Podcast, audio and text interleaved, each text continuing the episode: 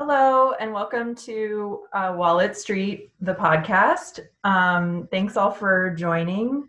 I'm super, super excited for today's topic. We're going to be talking about um, buying crypto and what that all means. Um, there's been a lot, obviously, in the news both recently, but over the past few years. And I still get a lot of questions from friends about what that is, how does one buy into it? What does it mean? Um, so that's what we're going to deep dive on today with my guest um, aya kantorovich who's head of institutional coverage at falconx um, and falconx is a digital asset trading platform so i'm very excited to get to talk to her.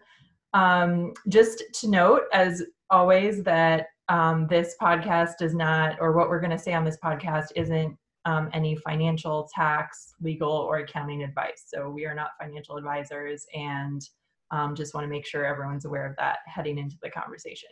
So Aya, I don't know if you want to introduce yourself or, or mention anything before we get going. Yeah, thank you so, so much for having me. I'm so excited. As you mentioned, this has been the hot topic of the last, uh, I would say, couple months um, to the point where, and I don't know if this ages me, but most of my Instagram uh, direct messages are all about where do I buy Bitcoin? So um, it's, it's definitely been super top of mind for, for friends and family. Uh, but my name's Aya, as you mentioned. Uh, I work at FalconX. Uh, we're a full service digital asset trading platform um, offering you know, a majority of cryptocurrencies across different jurisdictions, uh, primarily for white glove institutions uh, to service them around the world. Uh, so really excited to be here. Previously, um, I was at Pantera Capital, uh, which is the oldest and largest cryptocurrency hedge fund uh, in the US, run by Dan Morehead uh, and I was on the venture side there. So uh, feels like I've been uh, almost 10 dog years in crypto. Uh, so really excited to dive into just evolution and, and where crypto is today and what we're super excited about as well. Yeah, and I think um, that's probably a, a good place to start is is um, your comment around people reaching out to you, particularly recently with the the um, kind of bull run that Bitcoin has had in particular um, the last few months about where to buy crypto or how to start or what it's all about. And I've also gotten a lot of questions from friends, particularly um, as we're both females on this podcast. I have a lot of female friends. Um, I feel like there's uh, more, I get more questions from female friends um, who are curious about it and want to learn more, but feel sometimes I think a bit um, uh, like intimidated maybe is the mm-hmm, word mm-hmm. Um, and not really sure how to start. So i was really excited to have you um, who's also a fellow female in the industry because there's not many of us um, to participate in the conversation yeah it's uh, definitely an area we need to work on but to your point definitely i think you know what uh, i've seen is there's uh, and we even spoke about this there's a higher risk aversion with women um, and you know it's it's why you have companies like ellevest who have mm-hmm. succeeded so well uh, in the traditional finance space. And so we're moving into crypto, and you need that same level of engagement and interaction and education and um, just conversation and somehow integrating it into conversation with folks. Um, that I think, uh, yeah, I'm super excited to have that conversation with you. And, uh, you know, slowly my mom is inching her way in as well. So we're, we're, we're getting there.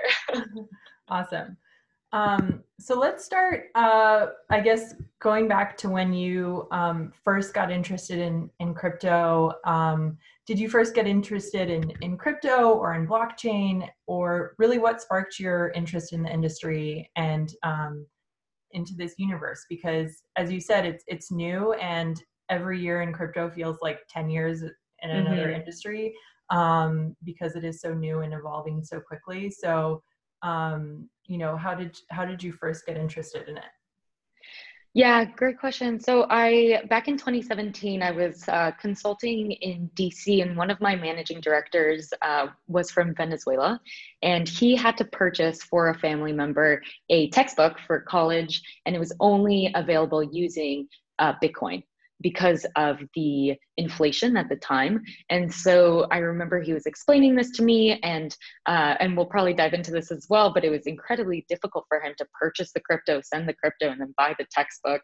Mm-hmm. Uh, and so um, he was walking me through this process, and uh, kind of fell down the rabbit hole after that, where I was like, why would someone need to use a digital currency in order to purchase, um, you know, something like as easy as a textbook, as opposed to the, you know, country's currency, uh, and what does inflation mean, and what are alternatives to that? And um, so, really, kind of started more in terms of the digital currencies and diving into the underlying technology, and kind of separating these uh, these two between digital assets um, and then the blockchain technology and utility of it and, and what that means for the industry, um, which I think is, is super cool. And, and kind of boiling down into even just the um, naked question of what is money uh, and how do we define the money that we use today.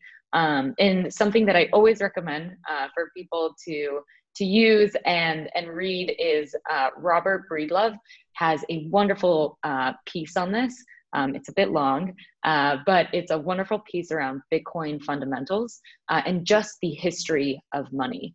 Uh, so if we were to go back in time um, and think about, uh, yeah, sorry, go ahead. No, I just I'm gonna write that down and I'll I'll post it um, uh, as part of when I post the pod. But that's great. I've not read it myself, so I would love to read that piece. Yeah, yeah, absolutely. There's um, both a podcast on it, and I think there's just like PowerPoints boiling down the the main points, um, but he does a great job just laying out the fundamentals uh, historically as well. Mm-hmm. Sorry, keep going. okay, you got it. Um, so I think uh, one thing that I really like about um, his thesis is breaking down the property of money into five specific points. The first is divisibility. So when you use money, uh, can you divide it into, let's say, purchasing a candy bar with 10 cents uh, versus a dollar? Um, the second is durability. So money, it's super important that when you're out in the rain or when you're traveling, uh, that it remains intact and in one piece. Um, the third is recognizability. So this is super important. Uh, the ability to counterfeit uh, the money um, and just verify its authenticity. Authenticity. Um, and then there's portability. So uh, very similar to durability, it's just the ability to move uh, and secure money in an easy way um, that's also uh, affordable. And then the last and most important um, is scarcity. And so this is, you know, the resistance to uh, supply inflation also goes back to counterfeiting, um, but really boiling it down to to those five properties. So if you look at just like the history of money, yeah, sorry, go ahead. No, I was just going to say, I mean, and, and this is maybe this is where you're going. I, I don't know, but is why um, you know we saw gold as such a rise and such like the standard for so many years is like exactly really fits um, all of these kind of categories and um, I think the the other piece is like money also is kind of a social contract in a way where everyone's buying into the fact that this particular asset um, or this thing is is going to be like the the new liquid like we're all in agreement that this retains mm-hmm. value and that will have hopefully some value in the future and when that social contract starts to erode like for example in countries when you see um, huge inflation and people are trying to pull mm-hmm. out of mm-hmm. currency maybe move into dollars or gold or something else um, is when that kind of that money loses like what it's there for right or like loses its value and purpose um, exactly yeah no, absolutely. And it, it, um, I, I kind of think about it as what's the value of trust. Mm-hmm. And so if people trust the underlying uh, infrastructure of money, then you're great. But as you mentioned, like when there are suddenly cracks in that trust, uh, people don't use it as much. They'll look for alternatives, and therefore, uh, it's not as valuable anymore. Um, and and so we've seen that, as you mentioned, with like you know countries with very high inflation. Um, yeah, and I think what's interesting about um, this particular, you know, the rise of of blockchain as the underlying technology behind crypto is, um, and and not all currencies or uh, not all cryptocurrencies, I guess, follow this, but is the decentralization aspect, which I think is an interesting. Um, uh, what's mm-hmm. the, uh, opposition to how central banks manage money today or how central banks yeah. sovereign currency today um, and how absolutely there's power in that decentralization in a way um, yeah yeah absolutely it's so if you think about it i think bitcoin was the first uh, money property of money that was ever developed uh, that had zero inflation uh, and zero ability to have future inflation because uh, there's there are only 21 million. Mm-hmm. and uh, that's a narrative that people we keep hearing even um, you know at falcon x when we're seeing more institutional capital coming in uh, it's it's a hedge to inflation yes uh, but it's really because people are seeking something that's scarce uh, and that always happens because the value rises as more and more mm-hmm. people as you mentioned buy into that um, and add value to that so uh, even even what you said the, this aspect of decentralization um, you know we we used to have gold backed currencies uh, and that moved and was monopolized more and more by governments who you know suddenly wanted to spend significantly more than the gold that they had. And so you saw break away from gold backed currencies now to dollar backed uh, currencies and fiat. Um, and as i'm sure you've seen the dollar index has just been decreasing since march of last year. And so um, when suddenly that happens uh, and you know we have trillions of dollars being pumped into the system you start to think okay where can i store my assets? Uh, that is you know both the five properties of of it being durable portable um, recognizable scarce uh, and uh, divisible. Um, but that scarcity aspect is super super important so that my value suddenly you know continues to go up or stay the same.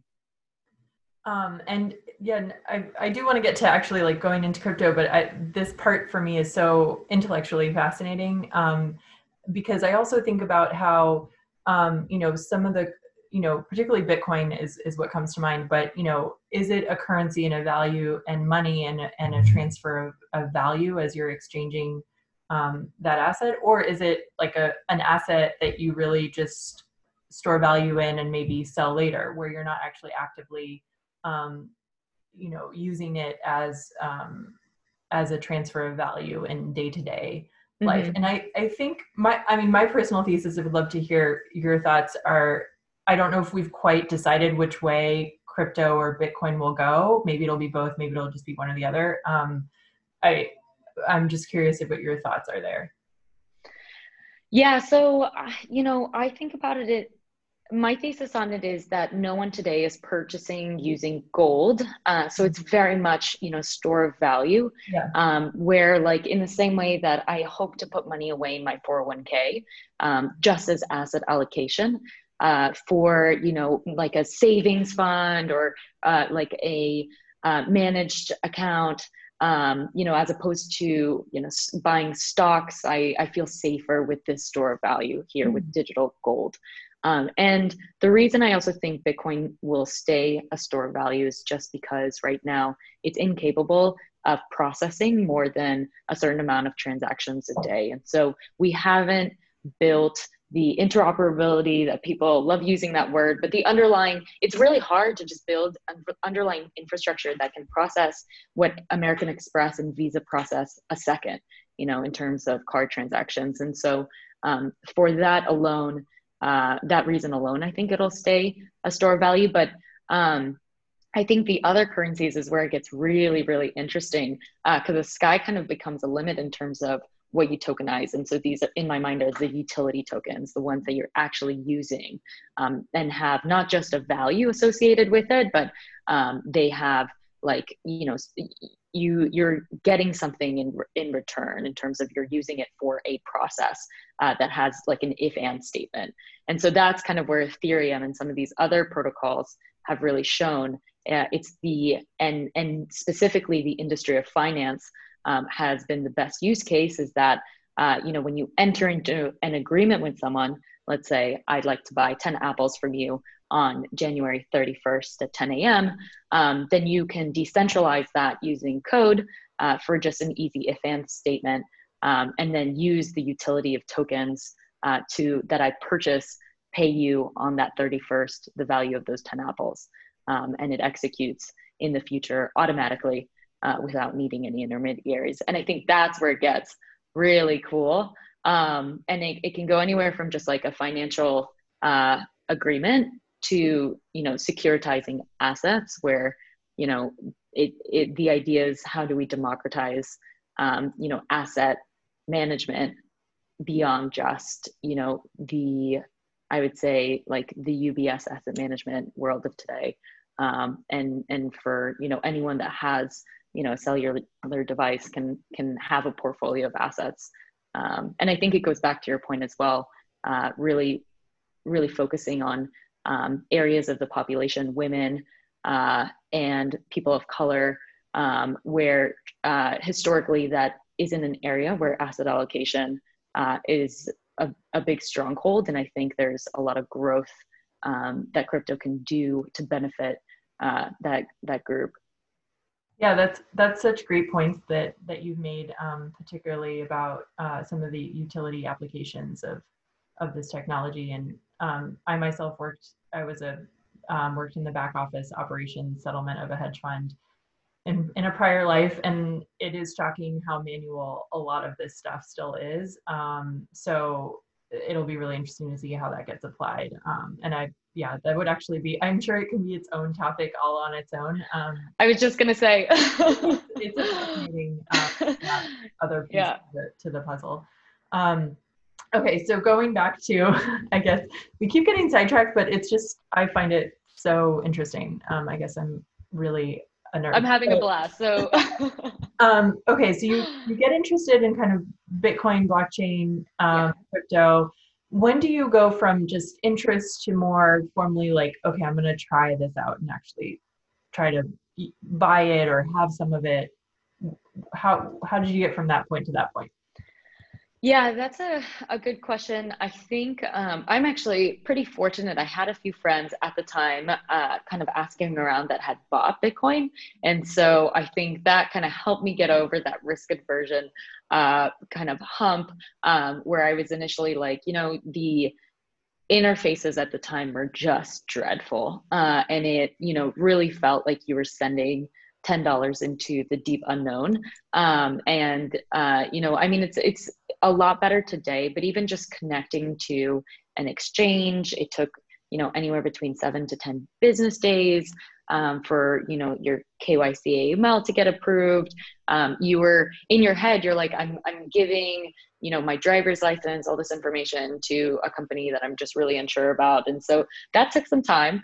Um, so I think uh, I learned about it 2017, 2018, kind of made the, the first jump um, into purchasing uh, crypto. And for me specifically, it was Bitcoin, um, where I really uh, understood the narrative around store of value. Um, Ethereum at the time, uh, it's come a really long way in terms of just uh, how many transactions it's able to process um, and how quickly money can be sent. Uh, and Bitcoin was much easier for me at the time to, to get past that. So uh, went to an exchange, good old Coinbase, um, first mover advantage, and opened an account, bought some crypto, uh, and then just sat and waited until the ICO boom and, and bust uh, of later that year.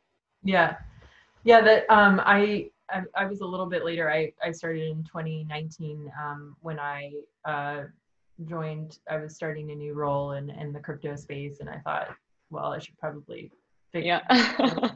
for myself how it works. Uh-huh. Same thing. I, I started on Coinbase. I I was a little bit um, you know trepidatious at first and was dipping my toe in the water. So I think I I bought like fifty dollars the first time. But what I think is really cool about Bitcoin in a way is that you can buy fifty dollars worth of Bitcoin. Like you don't have to buy one whole Bitcoin um, as opposed to traditionally in the in the equity markets um, i mean until now now there are a few platforms that offer fractional shares but i mean really usually you have to buy the whole share. So if you're looking at a stock that's one two three thousand dollars or like berkshire hathaway that's like at i don't know some insane hundreds of thousands of dollars now like you, you know you can't get exposure to that asset without um, waiting to to save up for um, for the whole share or unless you're trading some kind of derivative of it. Um, which which can get more a little bit more complex and technical. So that that was kind of one of the things that I thought was was mm-hmm. about uh, crypto for myself.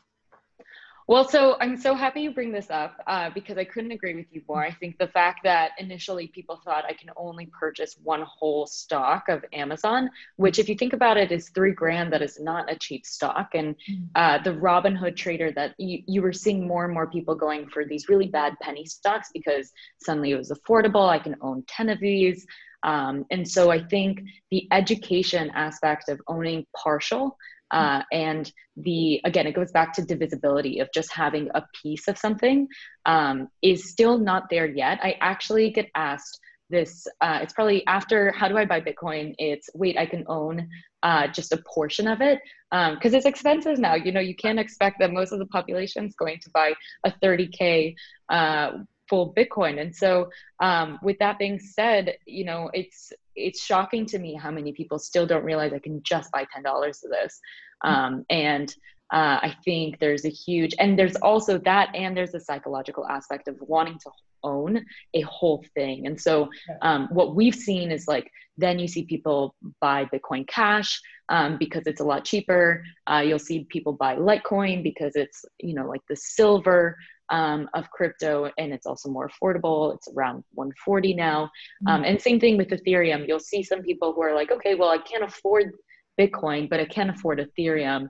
Um, is that how I should think about this? And it's like, no, no, not at all. Because if if Litecoin stays at 140 the entire year, but Bitcoin's going up progressively, you know, 20% month over month, you know, your $10 will go a, a farther way um, partially owning a big a piece of a Bitcoin than owning an entire Litecoin or Ethereum. And this might be a good place to to talk a little bit or explain to some of the listeners who might be new about Bitcoin versus some of the other cryptos, or just the the um, how wide that that ecosystem mm-hmm. crypto assets, right? So um, yeah, you know, oh boy. maybe dive a little bit into that. But I think Bitcoin's obviously probably the most well known and um, maybe fact check me on this, but I think the first one to have been created, um, although I'm sure there's, I mean, you know, there's always like things that are based off of something else. So maybe there was some precedent, but you know, the, the white paper that was written, um, I believe in 2009, um, mm-hmm. by Satoshi Nakamoto, like that really established Bitcoin, and I think is really the first we can call it cryptocurrency. Um, yeah. And after that came other people started other coins. So you have Ethereum, you have Litecoin, you have a bunch of others that start, you know, kind of popping up. And this is where you get almost into the ICOs, which are um, initial coin offerings, where kind of it seemed like a lot of brand, like you weren't sure who was yeah. creating what, yeah. and a lot of stuff got put out there that, yeah, more or less was successful. Um, yeah, yeah.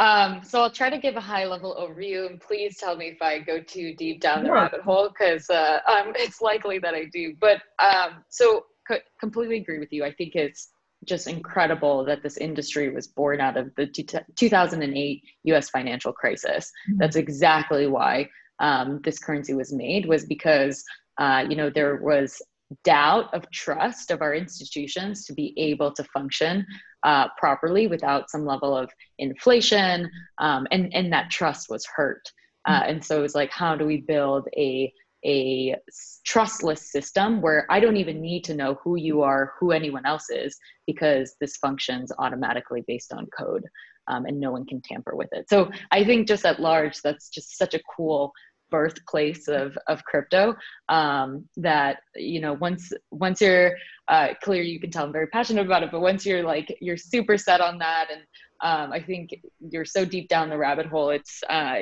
um, it, it gets it just gets me super excited. But um, in terms of just the the separation of um, crypto so there's the store of ass value which we discussed so it's going to be um, Bitcoin, there's Litecoin, which is like the um, silver version, there's Bitcoin Cash, and then there's a few others um, that are more just like we are store of value.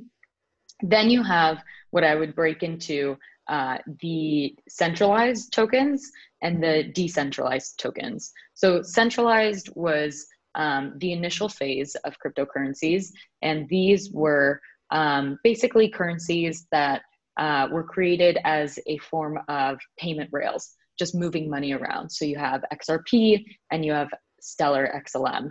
Um, you've seen a lot of news about these. Uh, and most recently, XRP was recently, which is also known as Ripple. Um, for those. Yes. Yeah, was was in the news by the S. Um, they they've been um, the word uh, flagged by the SEC. So. yeah, yeah. So what we the industry kind of saw as a whole is that when you have a centralized currency, um, how are you any different than just a government with your own centralized monetary system like the US dollar and the Fed.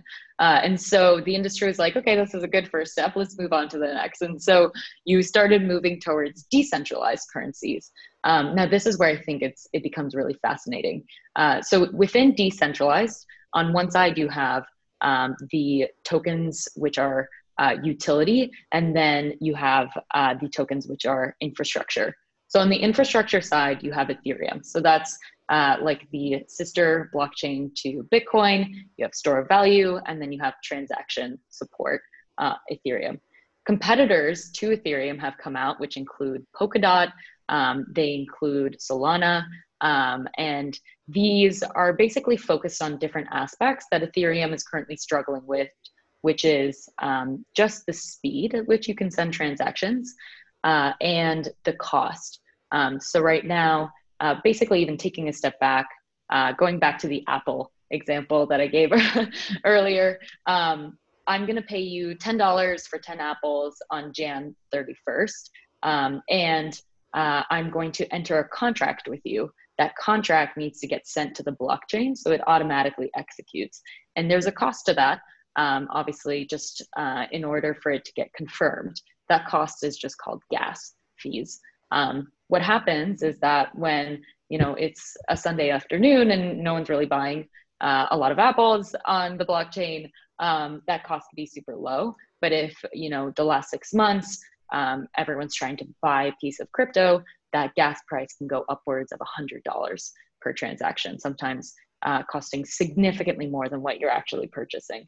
Um, and so there have been competitors to this infrastructure uh, tokens. Um, and, and each of these uh, infrastructure players, like Polkadot, have their tokens similar to Ethereum, where you use the tokens uh, within that infrastructure. And that's just a pure go to market strategy where it's, uh, you know, we, we want people to build and grow within our infrastructure, um, within our marketplace. and so we're going to supply them with the tokens uh, to just keep them within this bubble. So that's kind of on the infrastructure side. Um, on the utility aspect, this is, I think, where it gets so, so cool. Um, so going back to when we were super centralized payments, for example, with Stellar and Ripple, um, a lot of companies realized, hey, why don't we just take out all these middlemen and have the code execute by itself? Uh, so let's say uh, for borrowing, so let's say I wanted to um, borrow uh, BTC um, or USD. I wanted to borrow USD in order to buy Bitcoin because I didn't have that um, that uh, the money on hand today. But let's say I was getting paid in five days. And I just want to note here for those of you new to BTC is short is usually a shortened version of Bitcoin. People just use it as an abbreviation, similar to how USD is short for US dollar. Sorry, keep going. no, this is good. um, so let's say I'm getting paid in five days, but the price of Bitcoin uh, is 35K today and it might go up to 45K tomorrow. And so I want to borrow knowing that I'll pay back in five days. Um, so typically you would go to a bank and you'd pay a pretty high uh, interest rate and most of that cost goes to the bank. Um, what crypto has done is created these all decentralized uh, communities where let's say uh, I want to borrow USD, uh, but you're sitting on USD and you're comfortable giving uh, this lending company your USD because you're not using it and receiving interest directly. Um, I, on the other hand, am borrowing your USD. I'm paying the interest, which is going to you directly, uh, and then paying it back in full in the five days. Uh, and so all of this is happening based on a code. It's again, it's going back to that if and statement. Mm-hmm. And so it's just complicated versions of the statement um, that create actionable uh, items. And the reason you're able to do that is because um, everything is stored on accessible wallets. And so you don't have these like bank uh, banks that are holding your assets and are almost um, like the gateways of whether or not you can take money in and out, um, and therefore charging fees on that. So I think uh, what's cool in in more of the utility, we've seen projects come out again the lending. So you have compound um, on the the lending and borrowing is compound. Uh, you have decentralized uh, exchanges, which is super cool. So instead of going to Coinbase, um, sometimes you get charged upwards of 2%. And a lot of that goes to the fact that they are a massive organization with over a thousand employees. And so they have costs to keep the lights on. Um, in a decentralized exchange, they're able to lower the fees because it's all run on code based mm-hmm. on people, you know, giving up their um, or, or lending uh, what they ha- are holding traditionally in a custodian or a wallet that they're not using for the use of the community in order to one get paid um, but also to lower fees and not have to you know use these centralized players. Um, so i think the and i can dive into a bunch of examples on on the utility side but i what i would say is super different than what you mentioned in the ico bubble is um, during the ico bubble it was a lot of projects coming to market with a white paper asking to raise capital and you know it, it felt like there were no products at the time. What we're seeing today is that these products not only uh, these companies not only have products that are fully functional but they have insane numbers of growth. And so there's stickiness there's product market fit. Uh, it's almost like a no-brainer. There isn't enough capital to give these companies to just decentralize a lot of this um, and uh, and and build out you know safer easier ways for people to access money um, across the board uh, in in an easy way. So I think um, hopefully that was that was a little clear, but uh, no, that's super that's, cool. I think a great overview and breakdown of the different. Um, you know, we tend to think of like the crypto ecosystem as like one thing, and all the assets within it are kind of do the same thing um, mm-hmm. but that's actually not true and there's so many layers and variations um, and i think one question that comes up is for someone who um, might be more new to the ecosystem or or even people who exist in it how have you found helpful to kind of discriminate between some of the more legitimate use cases and some of the other um,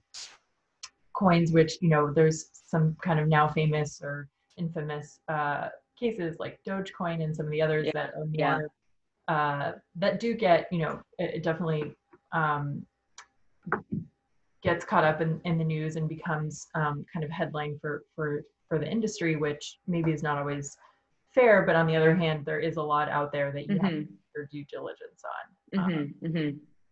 Yeah, yeah, I'm I'm super happy you brought that up because I think um, one thing to so so a few things is that the media is, is definitely a little unfair with crypto. And so to your point i think everyone expects that you're going to be buying your starbucks with bitcoin um, and no one understands why you would do that because obviously it's super volatile and i don't think that's what the industry wants at all. So uh, definitely agree with you that i think the term cryptocurrency and even blockchain um, is just a label that doesn't really uh, well define what the uh, you know just digital currency does mm-hmm. um, underneath. And uh, to your point around education so so one thing i do want to say is this is a really young market really young.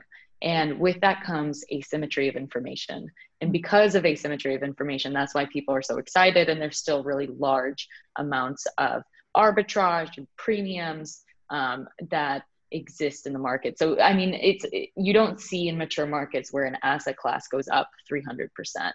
Um, that's that's typically just uh, the fact that you know it, it is very young and, and nascent. With that being said, um, I I would say that it, it really boils down to a few things, and and you you really hit the nail on the head. It's becoming doing your own due diligence. Um, almost as an investor, but having fun with it.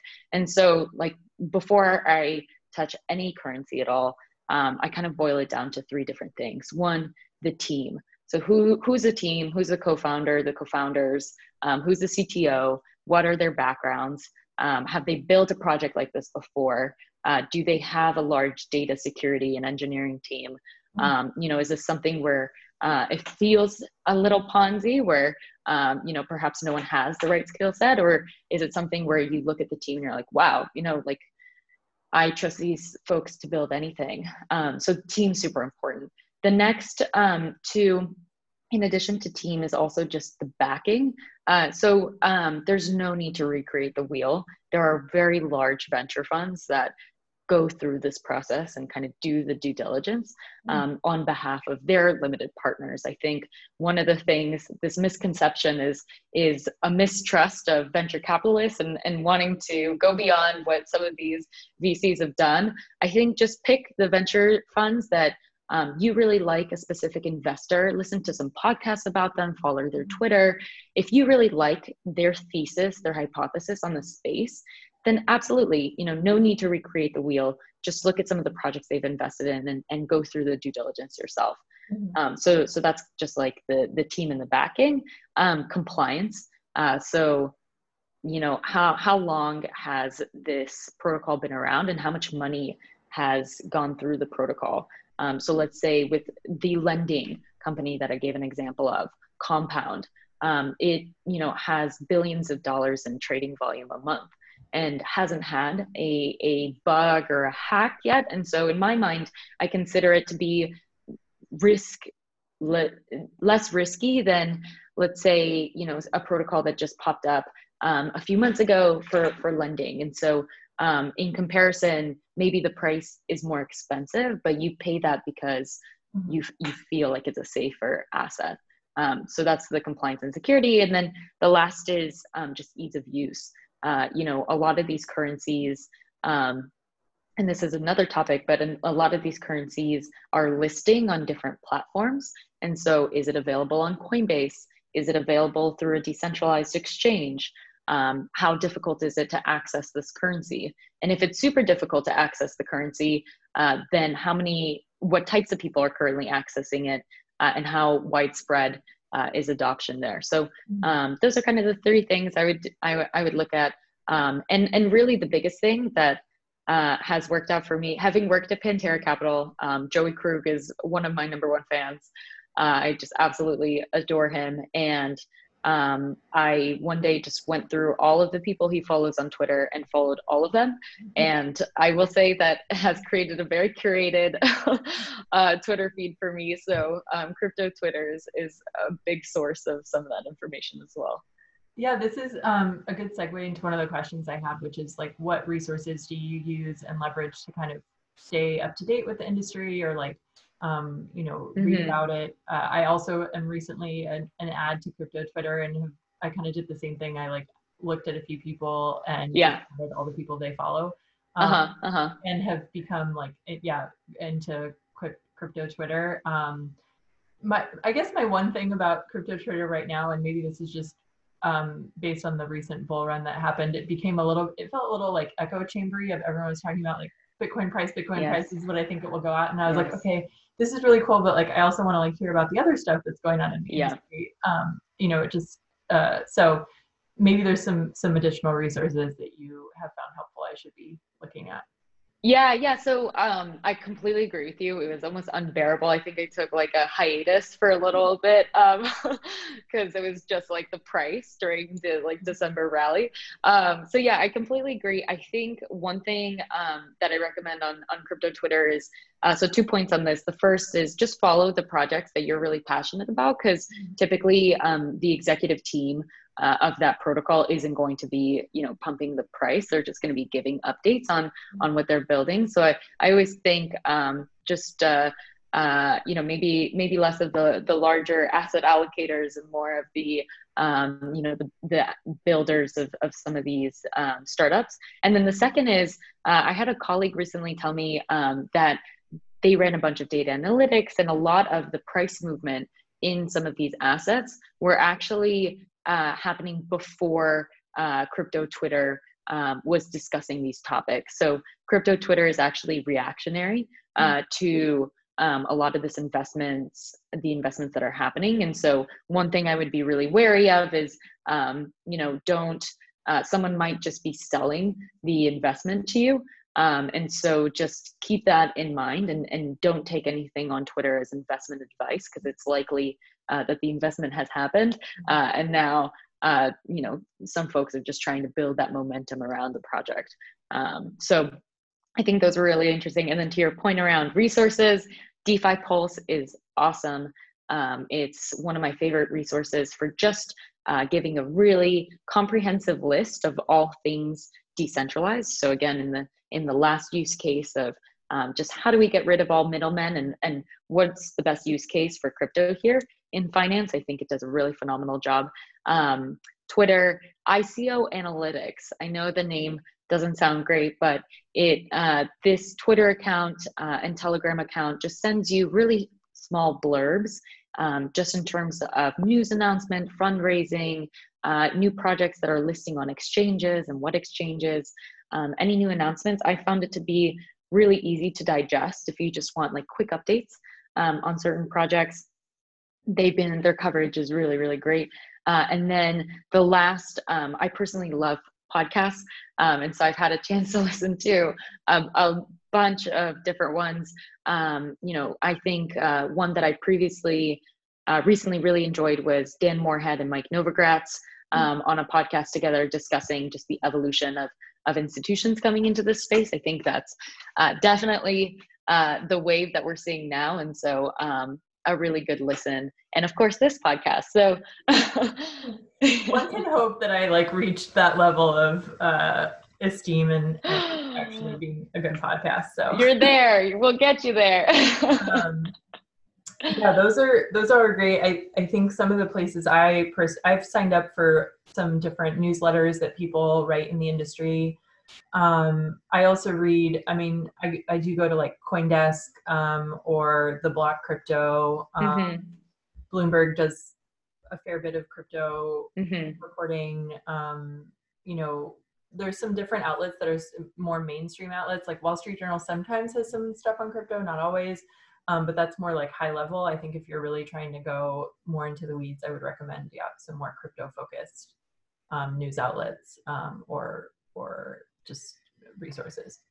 Yeah, yeah, I agree. And I think the other thing I've I've uh, seen about this industry too, I'd be curious if you've gotten a similar take, but um, people just love to talk about what they're working on in this space, mm-hmm. uh, and and I've never heard someone say no um, to jumping on a, a call, uh, regardless of whether or not they know you. And so um, I think, uh, you know, if there is someone that you find super interesting on Twitter and you DM them um, about something, there's a high likelihood that they will respond. So I think that's also pretty cool. Yeah, that's that's actually true because um, you know I jumped on Twitter earlier this. I, I was gonna say earlier this year, but now we're 2021. So earlier 2020, and really got more um, more involved and it was fascinating how fast even without really like being very proactive in in direct messaging people or like you know mm-hmm. people, how fast people started to like follow me or um, and i don't even i mean i don't have that many followers or anything but um, just how like interactive that uh, space is um, yeah. on on that platform so um, I'm I'm still I, I haven't really jumped into the Telegram space, which I know is also an active Twitter or crypto kind of area, but maybe that'll be for 2021. One of the uh, questions that I get a lot as well um, is specific to, and this is actually not even crypto specific. Um, one of the questions I get a lot is uh, just how to earn yield and what mm-hmm. is yield, and then what is the different risk tolerances of that yield. Mm-hmm. Um, and so, uh, for example, um, I would say one of the most important lessons is making your money work for you. Um, and so, whether that's in like a Marcus Goldman account that's earning 2% on just USD, or it's even on you holding uh, Bitcoin and BlockFi and earning upwards of 8%. Um, I think it's so, so important uh, that if you're not using uh, any of your assets and you're comfortable, you don't need that liquidity, um, and you're comfortable with the counterparty risk of some of these players, um, you know, like Marcus Goldman and for me, BlockFi, uh, that you earn yield on assets that are just sitting there. Um, cannot emphasize this enough. I get that question a lot. Um, it's just make your money work for you. uh, and you know everything everything has a value associated to it and let's just um, clarify so yield you get asked sometimes like what is yield and i think mm-hmm. that's one of the um, you know i think in finance and, and in crypto we have all this lingo that um, sometimes is difficult for someone coming from the outside to parse so if you could explain um, yield in layman's terms mm-hmm. I would call it maybe interest or just earning money on your money sitting somewhere. yeah, yeah, yeah, exactly. It's just earning um, earning money on money that you have that someone else wants. So whatever you you have, typically someone wants it and they'll pay for it. Uh, and so being able to get paid on just holding money um, is really, really, really important. It compounds um, and uh, even if it's 10 bucks a month, um, that after 20 years can turn into a significant amount of money. Well, in, in, in traditional finance, I mean, that's just the idea of like you putting your money in a bank, that bank usually will put that money to work, either lending it out, and then you get paid some, um, you know, if you're like some of my money is in a checking savings account earning very very little yield yeah. little interest like or whatever percent. Especially yeah. since interest rates are so low right now right. Um, yeah exactly exactly. So so i always get the question too and especially now when there are multiple platforms to use mm-hmm. for retail it's like you know okay i i've gotten over this hump of wanting to buy crypto so mm-hmm. where do i buy it? Um, and I think it really just depends on on what you want. So, for example, um, I've kind of challenged myself to use all of them to just uh, give good advice. I would hope. Um, this is not investment advice, but uh, just be able to recommend good things. Um, but for me, like for example, I really like Cash App because uh, for Bitcoin, which you know typically have a recurring payment. Um, so I like to buy weekly, and this is just dollar cost averaging. It's the best. It means I'm not timing the market, I'm not an active trader. Uh, and so if the price of Bitcoin is 40K this week, but 20K next week, I don't care because I'm just buying every week. And so it's averaging out um, pretty well for me. And what's great about Cash App is that you own the underlying crypto and you can send it wherever you want because the keys are yours. Um, that's super important. And and just to, yeah, so to clarify for those who might not know Cash App, it's um, now owned by Square, um, and they you can also invest in in some equities um, as well through their platform. Mm-hmm. Right now, they own. Uh, I believe they only offer Bitcoin as the only um, mm-hmm. crypto, but it is it is there, and I also um, use it, and it is very yeah, I, I, like it for similar reasons. So easy. Yeah. Very, they absolutely crushed usability and, and just user experience. Um, so there's Cash App, there's obviously Coinbase. And Coinbase, I would say, um, is you're looking for a wide range of cryptocurrencies. Mm-hmm. Uh, again, it's going to be structured like an exchange. Um, so there's going to be a lot of features and tools where if you want to get really creative about how you're trading or learn how to trade, that's a great place to go. Um, it's either Coinbase or Kraken, Gemini. Uh, these are all US based exchanges uh, that offer like a wide range um, of different currencies, mm-hmm. in addition to offering things like lending, um, depending on risk limits and, and such. Yeah. Um, a couple others that I use, and um, I know there's, uh, I've, I've heard different opinions about about this for crypto in particular, but I have used Robinhood in the past for crypto mm, mm-hmm. equities as well. But um, uh, that's that's one that offers a few currencies. Um, PayPal just recently launched their mm-hmm. um, their crypto kind of side on their app um, as mm-hmm. well. I'm trying to think of. I'm just like looking at my phone, like what? Yeah, yeah. No, I was just gonna say. So I used to buy um, Bitcoin too on on Robinhood until I realized that you actually don't own the underlying. Yeah.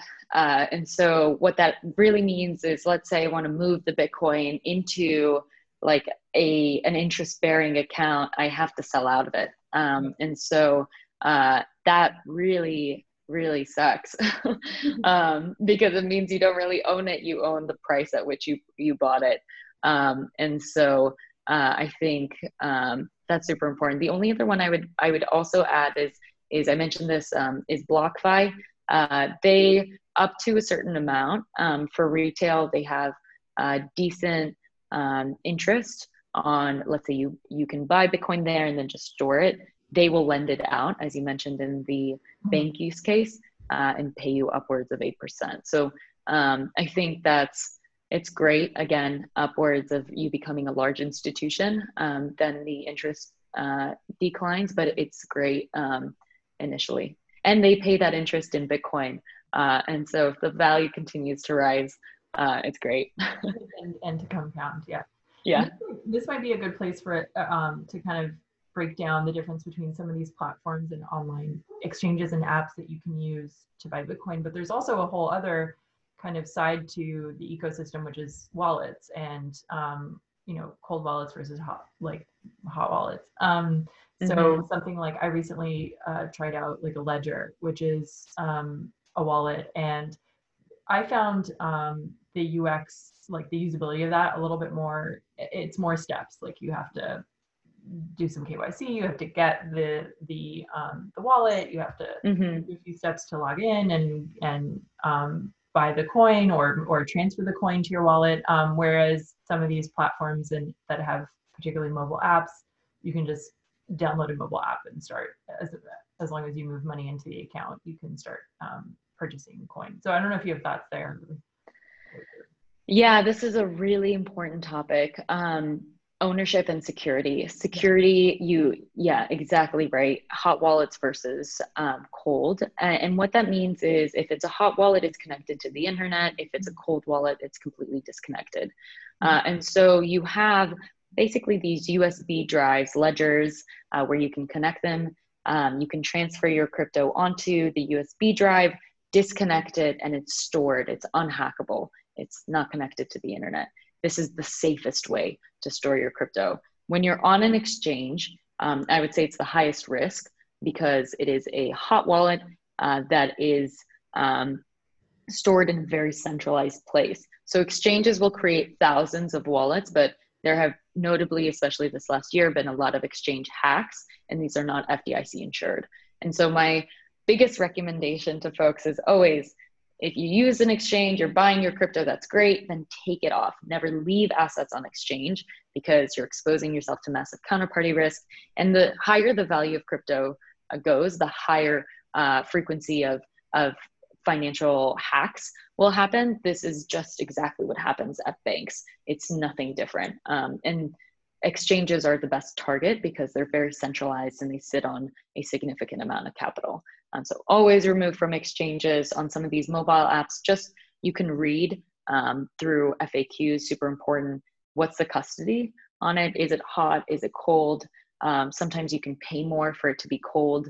Uh, the only thing that happens with cold storage, again, if it's disconnected from the internet, it just takes more time to reconnect, gain access to it, and send. Um, but all all something to be super aware of. Um, I actually recently got hacked. Uh, it was pretty dreadful. Um, it was on a hot wallet, and uh, it was a lesson to be learned. Always have a cold wallet, um, which creates a 2FA uh, on the hot wallet um, to secure it, uh, because um, you know it is all connected to the internet, and these are um, very uh, new products, and so it's important to know your risk um, you know, before before uh, making these purchases or using some of these platforms. I think that's a, a great point and one that um, I'm glad you brought up because security and as we've seen different, um, you know, uh, hackings and and that definitely is not something you know you want to have happen to you. And I'm sorry that it that it happened to you. Lesson. uh, yeah, learning learning the hard way, I guess. Um, and i think this this is also you know to tie it to you know some of the questions that i've gotten from friends there's there was a recent article i believe in the new york times um, and then there was a few an article several years back in wired magazine about um, uh, people who had wallets who lost their um, passwords or, or, or, keys to to these um, wallets and couldn't get them unlocked. Um, and basically, these things are so secure that if you end up like losing all yeah. Access codes, you want to make sure you have the, those in a safe place because you like they cannot be. Um, uh, you know, it's very difficult to hack them. So yeah, yeah. Um, then yeah, you you it, it's difficult to retrieve that that value and that Bitcoin. And I think that's what the these articles have talked about is mm-hmm. people being locked out of their wallets. Yeah, it's uh, uh, I've had so many people reference this article to me. Um, yeah, it's message it to me, and we're like the same one. like yes, it's a thing. Don't do this. yeah. Well, uh, yeah, there is no like forget my password button on these. Um, but I would say to like one thing that's super super important about all of this is is also um, just the first off like when you're storing the ledger write down the password put the password in the safe at the bank. You know like that's the safest place but have it written down somewhere. Uh, there are you know ways that we can um, use the current infrastructure to store these things and so i think that's that's one easy way. Um, and uh, yeah the the second is i think um, don't fact check me on this, uh, but I think it's upwards of like 9% of all crypto is now um, completely uh, lost in terms of, you know, no passwords. And so it's a significant portion of crypto, uh, Bitcoin, sorry, specifically, um, that's inaccessible. Uh, but again, doesn't impact the 21 million total supply. yeah. Wow. Um, cool. So um, just want to go through some other questions that I got when I, I asked um, some of the listeners and people who follow Wallet Street, you know, kind of what um, what their common questions about crypto was. Um, one of the common ones was, "What what is it?" Um, to start with, which I think we've we've covered. Um, uh, but I don't know if there's anything else you wanted to add. I, uh, I think we we kind of talked about how it's digital money and and how you can purchase it. It's a store of value. Um, in some cases, you can actually use it to do uh, a transaction, but that I would say is is more secondary at this point um, mm-hmm. in terms of its use case. Um, what can you purchase with it? Maybe talk a little bit about um, some of the the points you had noted around um, fiat and stable coins. That might be an interesting thing for listeners to hear about.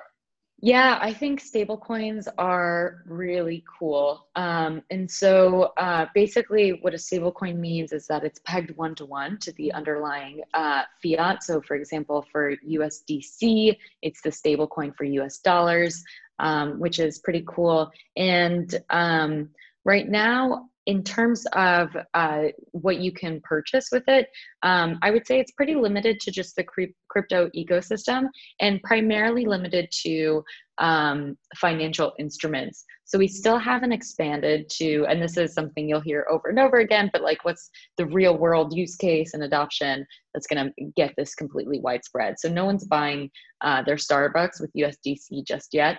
Um, but it, it's really uh, what what is super great about um, the ultimate use case that I've seen really work is remittances, and that's just mm-hmm. sending payments across borders. So let's say I have family internationally instead of using Western Union, where it costs 7%.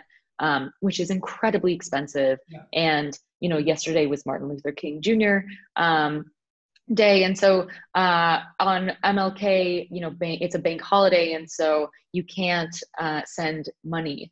Um, and on weekends you can't send money. But let's say there's a family emergency and you need to send money same day. Stable coins run on just uh, you know crypto payments that run 24 7 and so i think that use case and they're it's cheap and so you're just paying you know i don't know it's it's going to be like 0.01% in comparison to 7 which if you think for remittances, that's really significant. Um, and so that that's a great use case that I've seen that uh, whether it's B2B payments, um, you know, the entire shipping industry needs to send payments um, that, you know, has to, sometimes if it's a bank holiday and you don't receive the payment on, let's say, Monday, then you can't ship out the goods until Tuesday. But imagine if you receive the payment because you know you're not abiding by bank holidays mm-hmm. um, and you could ship it immediately i think uh, the efficiency there um, is going to uh, significantly increase and so personally um, payments I, I mean even if you think about between friends you know when mm-hmm. you receive a venmo and then let's say someone's paying you for rent you receive a Venmo, you want to transfer it to your bank, and they're like, okay, two days. Um, and you're like, well, let's hope I have, you know, either paid it in full and had the full balance in my account, or I'm basically lending out money and paying interest on it for two days because of bank infrastructure and, and clearing and settling. And so um, I think about it first as a as more of like think about just all the times you use money and send money um, and how that could be faster and easier and and i don't know if, if folks have been on it to china but like you pay everything through your phone and mm-hmm. apple pay and think about how much easier that's made things um, and so now think about if you had just this wallet sitting on your phone um, that you could access 24 7 and what that might do yeah, and this gets back to, I mean, again, the conversation we were having around settlement, um, you know, and more um, of like asset management and trading, how it can take time to settle. It's same thing with moving money, you know, like you mentioned the bank holidays. Um, it can take time for your bank to move to move mm-hmm. that money um, around, and um, you know, this these kinds of uh, coins offer a way to make that faster. And I think that's mm-hmm. for me what I see, just personally, when you know, there's been a lot of uh, stuff in the news about Facebook and their um, uh, you know announcement around uh, what was called Libra, and now they've they've changed the name to Diem. But I see the a, a, first use case right off the bat is they have you know billions of users across a variety of countries and a, across a variety of financial systems. Um, you know, myself, I have family abroad. Mm-hmm. And you know, think about if I could send money quickly through that network rather than through a bank network that takes a bunch mm-hmm. of takes time. Um, you've seen that, you know, that's what I see as, as a possible use case um, when people ask me like, why is why is Facebook doing this? Um, so uh, there's yeah, there's a lot of different applications I think that we'll continue to to see, and we don't even quite know yet what they will be. Um, it's just so new and and nascent. It's really exciting. I know it's it's uh I'm so excited to see, you know, I mean, um I'm just lazy. So, you know, the ability of not having to use my wallet to Apple Pay for things has significantly improved my life. Yeah. So, I'm super excited to, you know, send Venmos and automatically, you know, mm-hmm. deposit into my bank and the ability to send your paycheck immediately to places without delays. Um yeah. I think the the sky's the limit. Um, but you know, to your point, it's it's going to be really felt internationally more so than in the U.S.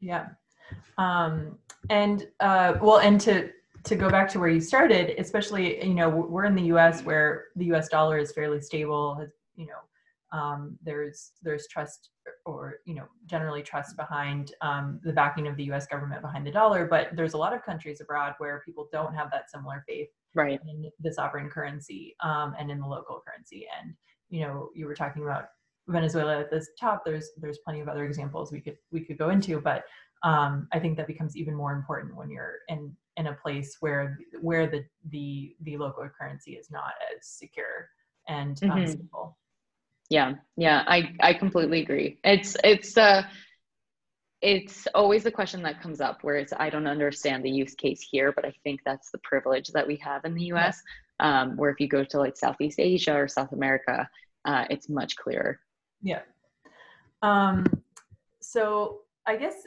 lastly i just kind of wanted to as we wrap up here because I, I realized we just uh, how much time has passed but i've really enjoyed our conversation and i'm sure there's more we can um, Me too. Yeah, it's been fun. is there anything you know you've you've learned now, or you know now that when you started first investing in crypto that you wish you had known, or kind of any lessons learned?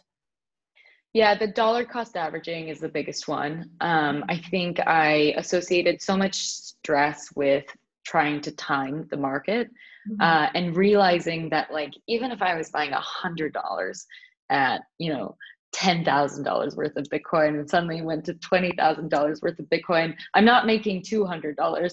The amount of Bitcoin I'm making, I maybe make like $10. And so if I think about like how much my, my like mental health and stress is worth, I'm happy to pay $10 of a premium to just dollar cost average it. And I think uh, that was a huge lesson to, for me because I constantly get this wave of friends who, you know, there's a 20%. This, this is a super volatile asset class. And so when the price moves 20%, you know, friends are calling me, they're like, should I sell? and it's like you have to think 10 years and have a 10 year investment horizon and that's not just for crypto that's really for for anything unless you want to be like an active options trader but yeah. uh, i think that was that was great learning for me. I slept much better at night after after that. And, uh, i mean the second is is really security. Um, obviously it's uh, it's really not something that just because you don't understand it you shouldn't learn more about it. Um, i think it's the first thing you should understand before you make a purchase is um, just what are the risks of this. And once you're comfortable with the risks and you're comfortable with the price moving 20 30% a day um, then uh, you know and you have that long-term horizon and you're thinking where can this product take off in 10 years? Um, then i think you're you have the right mindset to explore you know beyond just the top five top 10 mm-hmm. um, is there anything that you really particularly like enjoy about crypto or the process of of following it? I mean you you work in the industry so um, and you've talked about your interest in it, but um, any piece of it that you find really fascinating or enjoyable? Yeah, I would say that people are. Side, or on the flip side, could be better, like something you think the industry needs to do better at. Oh yeah, we need to diversify. Um, that is most definitely. As yeah. I mentioned to you, we we are Wall Street, um, you know, in in the 80s and 90s. Uh, so we we definitely have a lot of work um, to do on the diversification front. Uh, outside of that, you know, the people.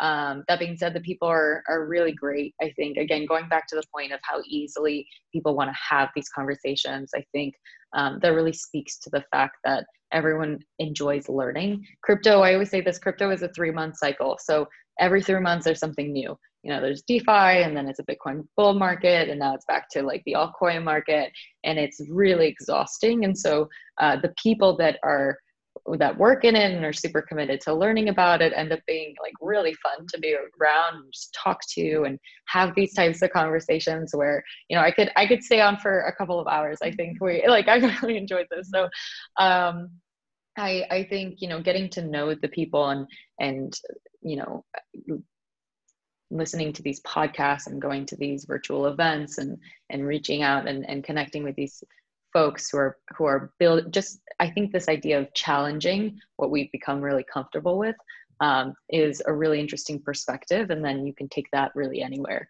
Um, and it's it's cool to see it grow.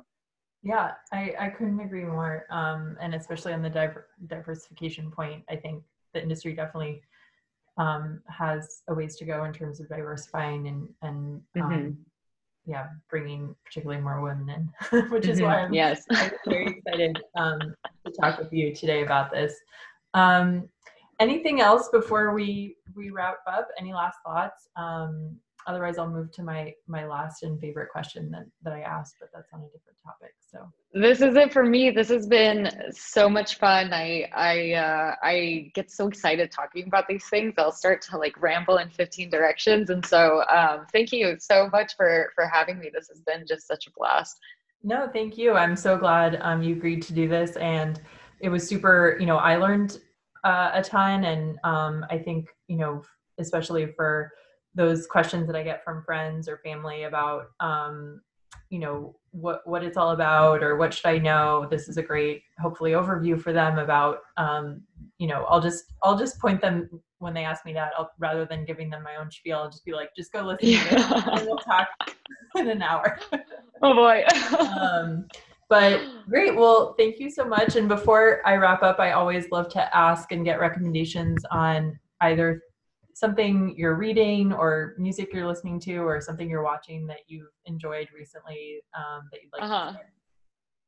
So, um, you know, this is going to sound pretty basic, but obviously the Queen's Gambit on uh, yes. Netflix has been pretty good, quite the hit. and it was great.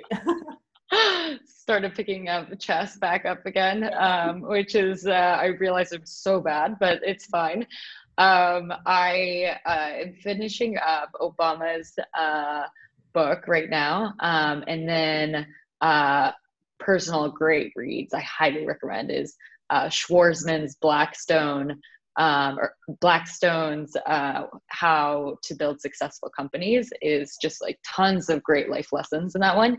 And then um, I'm also at the same time reading The World uh, by Richard Haass, um, who is a former uh, diplomat and U.S. Uh, uh, government advisor, foreign advisor. Um, and it's uh, a good read for just understanding, um, you know, global politics and economics. And so I feel like this makes me a very dry person, but no, that's great. well it's been nice. well read and informed person. Trying to diversify out of crypto. Um, that's awesome. Yeah, I've I've um, I also have Obama's book on my um, on my nightstand. Um, I got it for Christmas, so I'm excited uh-huh. that. Um, yeah, it's good.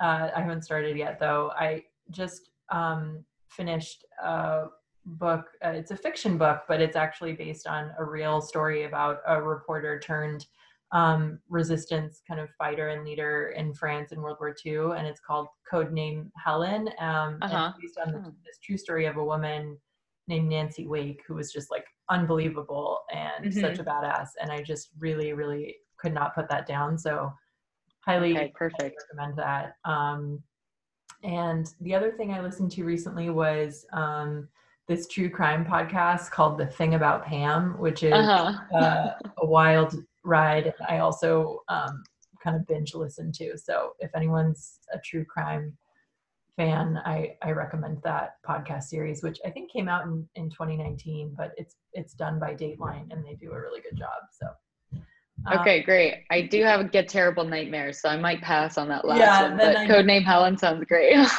yeah, I had to listen to it like in night with people. Oh yeah, yeah. not when I was by myself. Um, great. Well, thank you so much, um, Aya, and you know, best of luck, and hope we can have you back again at some point. Um, this was super interesting and helpful, so I really appreciate you taking the time. Thank you so much for having me. This was I really enjoyed it. Thank you. It was fun. Thank you. And thanks, listeners. Um, as always, you can subscribe on Apple Podcasts or sign up for my newsletter. Um, it's at walletstreet.squarespace.com. I have not updated the URL yet um, to so it's still there. Um, thanks and goodbye.